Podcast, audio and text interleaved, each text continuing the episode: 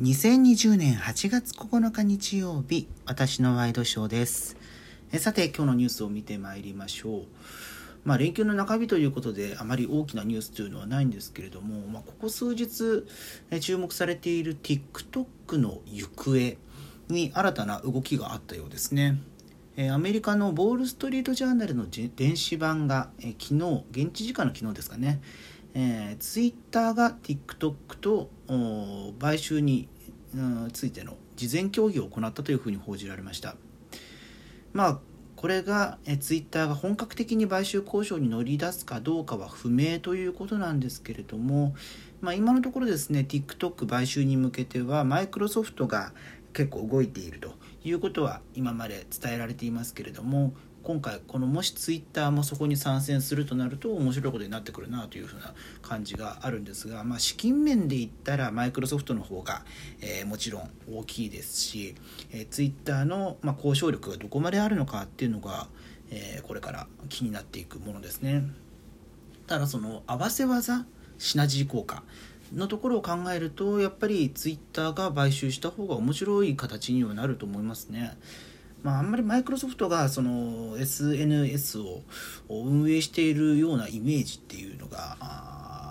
なかなか描けない部分もあったりするので、まあ、過去とか、えー、運営していることはあるんですけれどもやっぱり、うん、今の TikTok の、う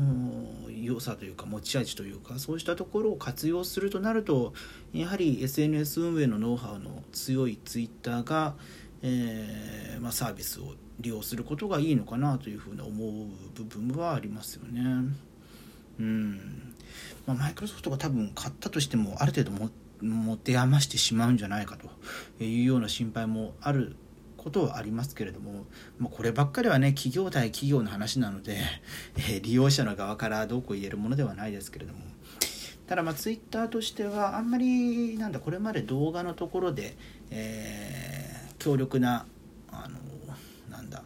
ツールみたいなものを持ってこなかった経緯がありますね。かつてはバインっていう6秒間の動画をこう繰り返すものをやっていましたけれどもまああんまり活用されなかったこともあってサービス終了になって今はライブ配信のペリスコープというサービスを持っていますけれども、まあ、ここと TikTok とくっつけたらかなり、うん、使い勝手がいいものになるのかもしれないなというようなことを無双しながらも これから先どうなっていくのかがちょっと楽しみですね。ということで2020年8月9日日曜日私のワイドショーでした。それではまた明日。